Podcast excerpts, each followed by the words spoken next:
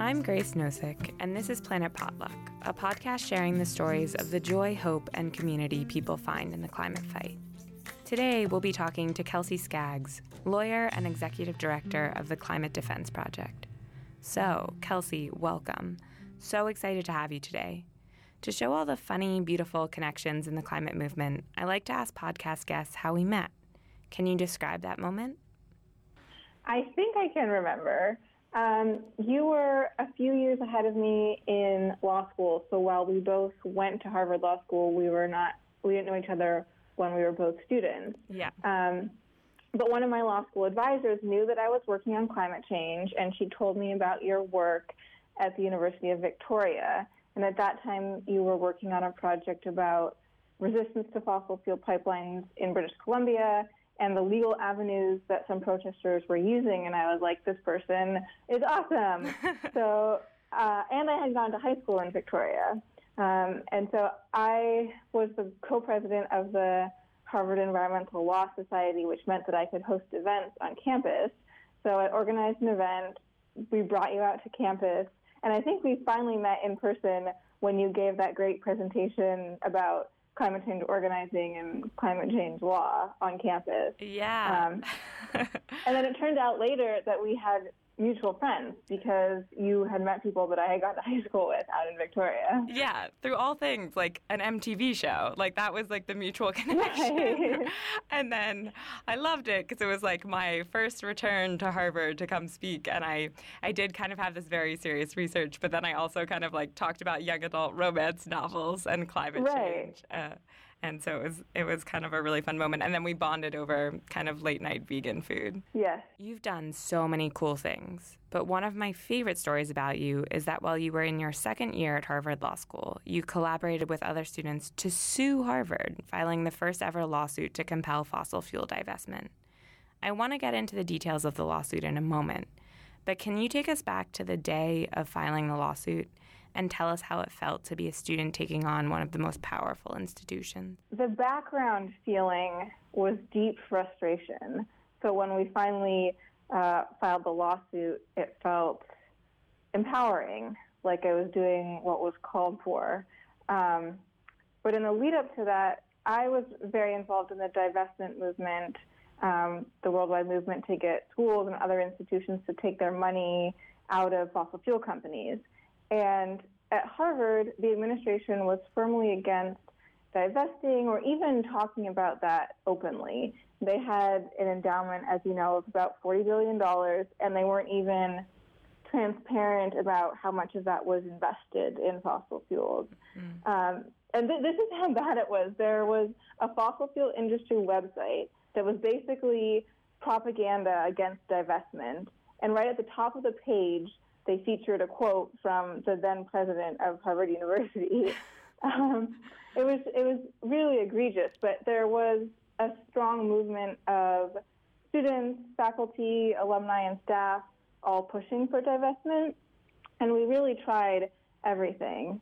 Um, you know, letters, petitions, rallies, referendums, acts of civil disobedience, um, but the administration just did not want to engage with us. Uh, so one one time we had we had a sit-in, and our only request was for a public meeting to talk about the university's investments. But rather than have a meeting, they arrested a student. Wow. So we tried all these things unsuccessfully, and that's when we decided to try to sue them. Um, and the lawsuit, as you said, was totally student run. Um, we had law students, a few undergraduates, and a graduate student from the physics department. Um, and it was really part of the divestment, the rest of the campaign. It was part of the uh, the rest of the work, including sit-ins and all of that. So it was another tool. Um, yeah. And when we finally did get to go to court, it was the culmination of a lot of legal work. Uh, I feel like it was a integral part of my education.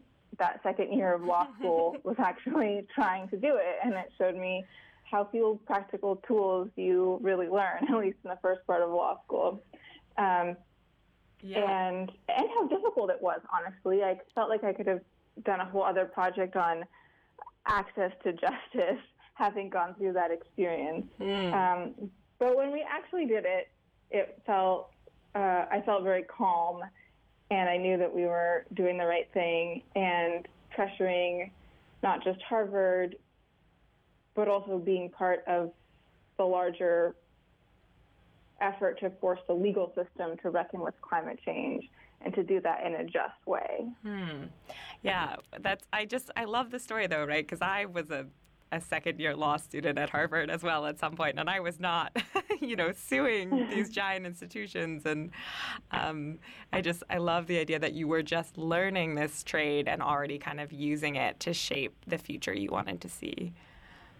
Yeah, well, the thing about climate change is we can't afford to wait, mm. right? So we can't wait until we're the perfect lawyers and aren't ever going to make any mistakes.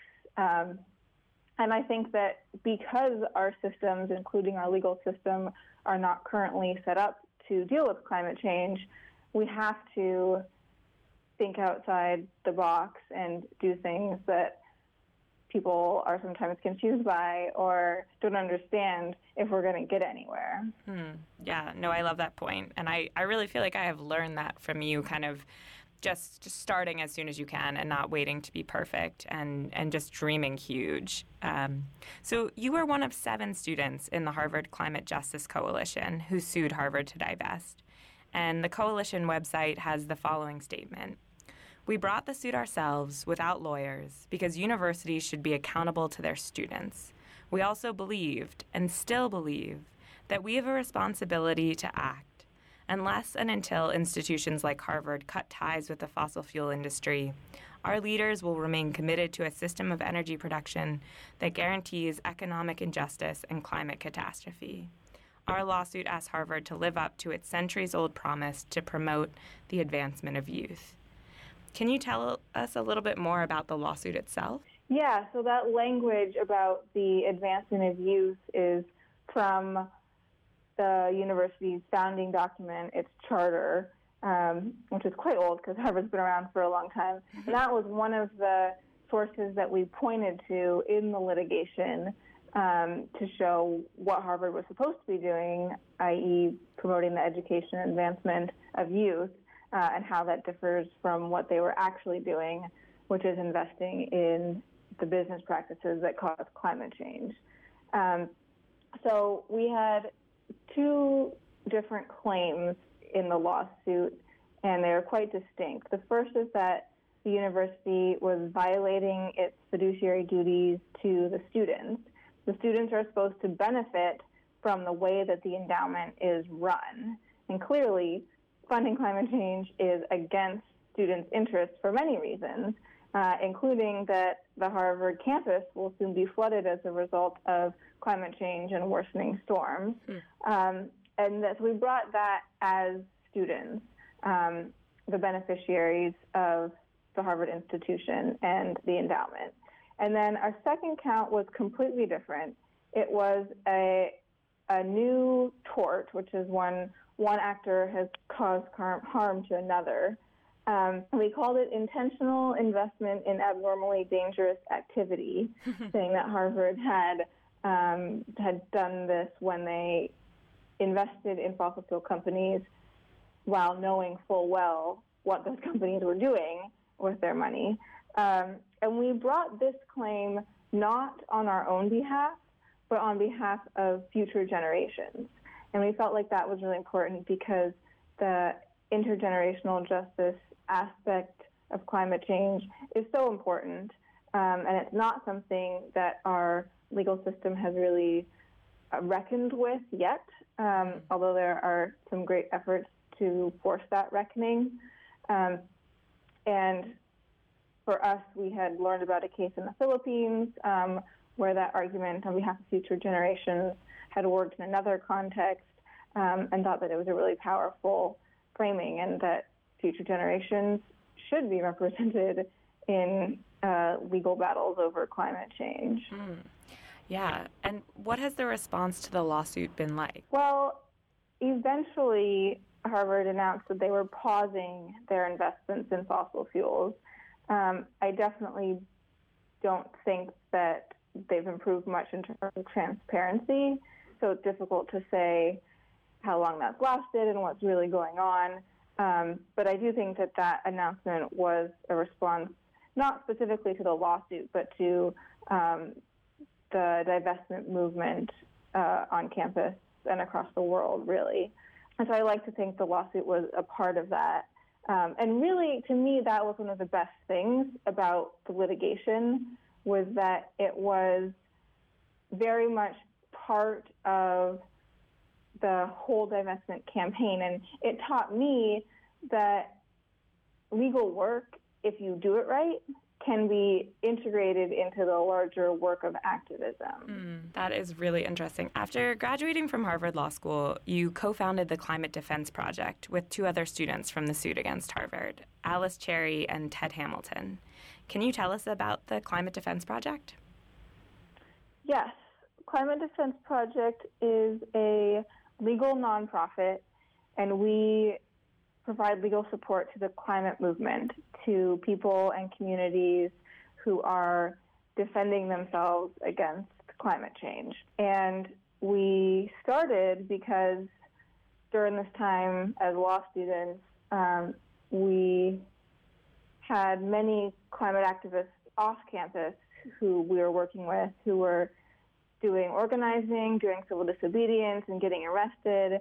And people started to ask Alice and Ted and I, you know, you guys do climate work and you're almost lawyers. Can you help us? um, and at that point, as law students, we couldn't really. Uh, but we realized that there was a major need for people to serve as lawyers for frontline activists. Um, and there wasn't anyone working on climate law specifically mm. in a movement focused way, uh, which makes sense since it's not really a developed field of law yet. Mm. Awesome. And I've, I've heard you say that one in six Americans would be willing to engage in civil disobedience, and that's part of kind of the gap you're hoping to address with the Climate Defense Project. Yes, exactly. There is a study from Yale University that found that one in six Americans say that they would personally engage in civil disobedience for better climate policy, which is like 40 or 50 million people. Like that is a lot. Yeah, um, it's and a huge number. right. So if all of those people were empowered to act on that, um, that would really change things. And so part of Climate Defense Project's mission is to empower those people by providing legal resources um, because it can be very scary and intimidating to intentionally engage with the criminal legal system. Yeah. Um, but we aim to make that less intimidating and even to provide ways that people can use the criminal legal system proactively to amplify the effectiveness of their actions. Mm. And what was it like? I know you can't wait to be perfect, but what was it like being these kind of young graduates just founding an organization? Well, we're only a couple years into it, so it still feels uh, very new. Um, it's definitely daunting. It's definitely scary. Not as scary as climate change, um, but it is uh, not what I expected I would be doing right out of law school for sure. Um, but it was just so clearly important and not happening. But as we were looking around for jobs post graduation, all three of us really felt that it was the responsible thing to do. You know, if you care about something and you think it's important and nobody's doing it, um, then you you try to find a way. Um, and we all really feel the impacts of climate change on our own homes and families. Um, I'm from Alaska, which is incredibly impacted by climate change. Um, I mean, everywhere is at this point. Everybody has something they love that is impacted by climate change. Um, and for me, it's my home, um, which is which is a place where climate change has hit early and hard. Um, so all of us really have that in the back of our minds, but all of us are also very inspired by the organizing and resistance, and especially civil disobedience that people are doing all over the world, because we believe that that really can affect change. Um, and so we just are trying to live our values, I suppose. Um, but speaking to your theme of finding community through the climate movement, the three of us met through our activism, and we became a strong team through working on the lawsuit and by sitting together blockading buildings as part of uh, sit-ins on campus. Um, and it brought us together, and I could I couldn't imagine having made that decision to start an organization without them who really do work as a team. Yeah, no, and I've seen you guys over many years now kind of take on these incredible challenges, and I've seen how much it, it matters that you're doing that together. Um, I didn't realize you had met through activism, so that's that's pretty cool. Um, yeah. So, one of the key things that you are advancing with the Climate Defense Project is something called the Climate Necessity Defense. Can you tell us about that defense? Yeah. The necessity defense, or the lesser of two evils defense, or justification defense, allows somebody who broke a law to say, yes, I did break that law, but it was justified, and here's why. So the easiest way to understand it is imagine that you are walking down the street and a house is on fire and you hear a child crying inside. You can break down the door to rescue the baby, which is technically trespassing and probably also property damage, mm. and you probably won't get convicted of a crime. Mm. Even though you could have done something legal like wait outside and try to call the fire department and hope that they got there in time. Probably no jury is going to convict you. So it's an old part of criminal law. Um, it's been used by activists in a variety of social movements, um, including in the 1980s, people including Abbie Hoffman and Amy Carter, President Carter's daughter, successfully used it after they were arrested for protesting CIA activities in Central America. It's also been used in cases stemming from anti nuclear and air pollution protests. Um, and in terms of what you have to prove, there are a few elements. So you don't just say it was justified because I felt like it was important. Um, there's some actual law here. And it varies a bit from jurisdiction to jurisdiction, but generally you have to show that, first of all, the activist slash defendant was acting to prevent a serious danger.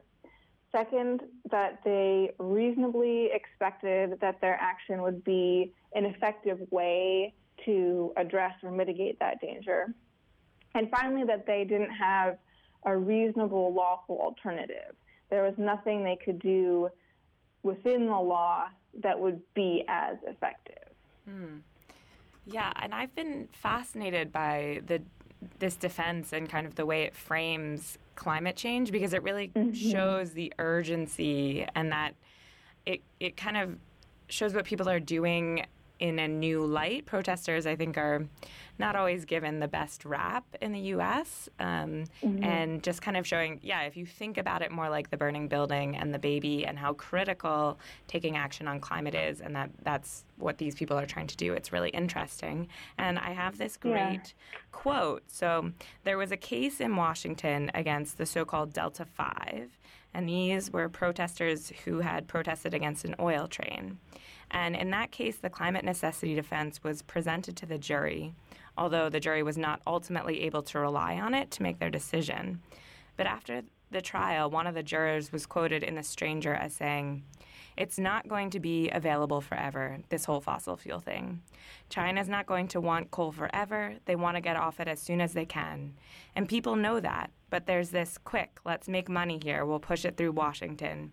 And I know this because I've been listening to this stuff all week long. So thank you for that.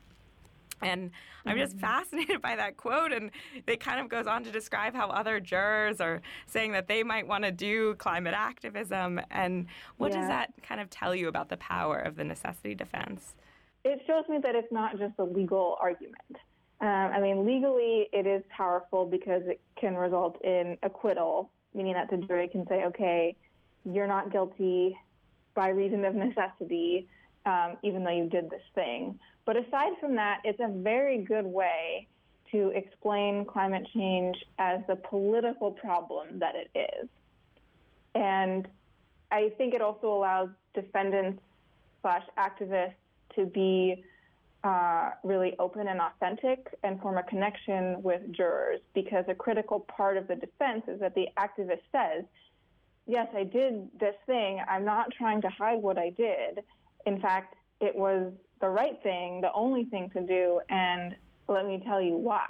So, yeah, fundamentally, climate change and the government and industry actions that cause it are moral issues.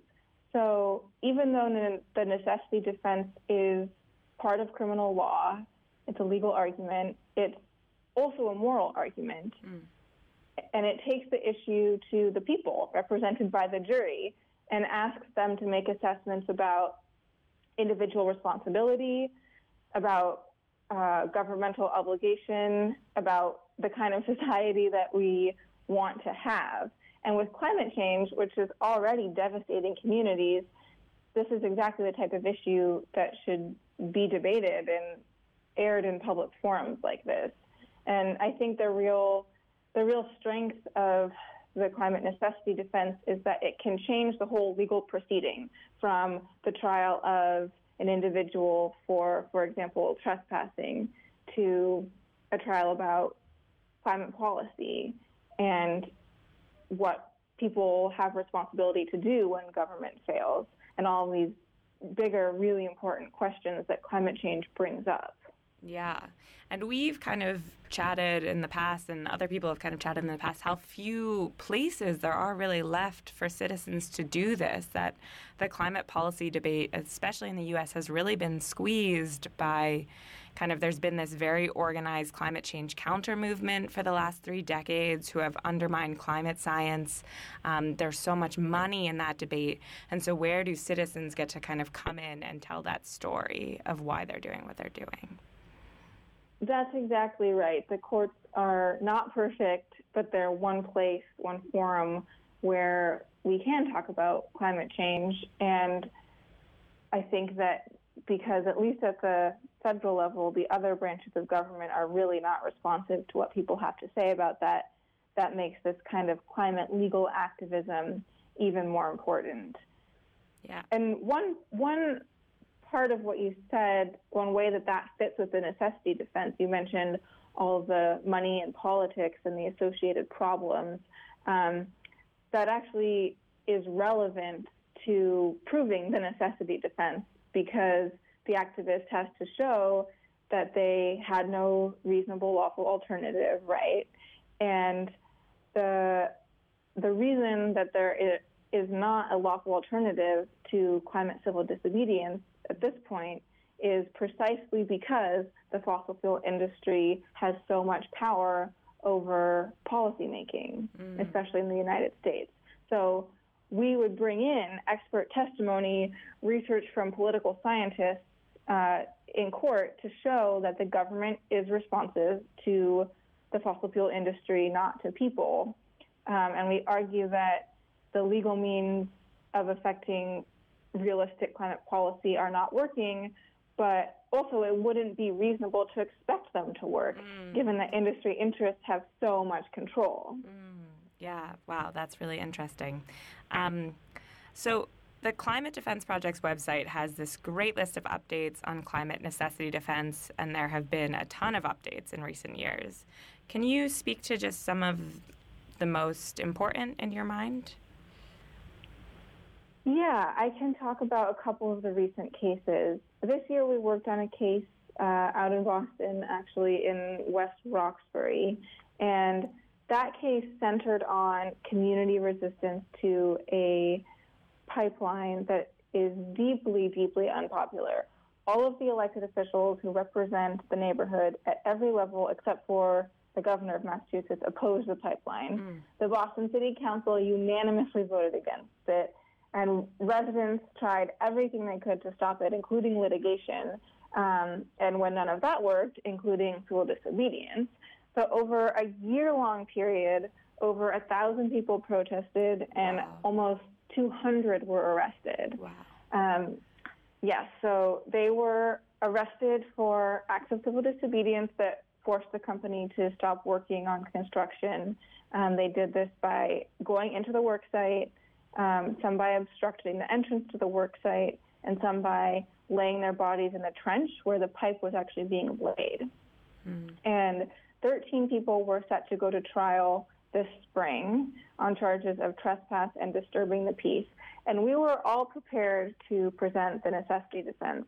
We had our expert witnesses, everybody was lined up, and then one week before the trial date, the prosecutor's office decided to downgrade the charges from criminal to civil infractions, mm. meaning that the defendants no longer had a right to a jury trial. Mm.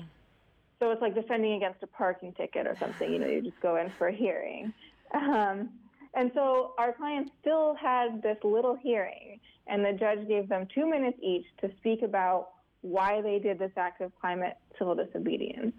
And ultimately, she found them not responsible, which is the civil law equivalent of not guilty, by reason of necessity. So accepting that argument, even though they didn't have the full trial to present it. And that was the first time that that happened wow. uh, in a U.S. climate case. So it was a roller coaster ride of a of a trial and then a not trial, um, but it was still a very good outcome.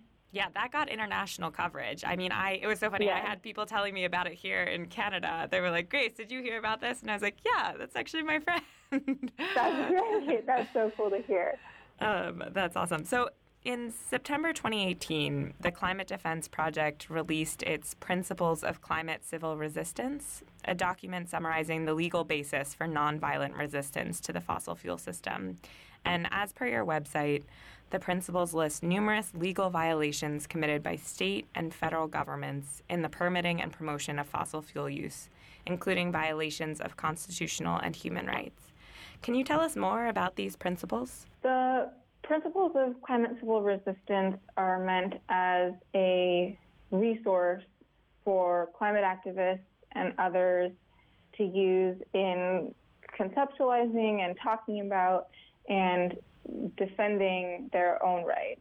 Okay. Um, and we talk about the fundamental rights that allow individuals and communities to nonviolently resist injustice and uh, to assert the, the legality of such resistance in light of the existential threat of climate change. And so it's we put it out as a guide to legal ideas that may be useful to climate activists.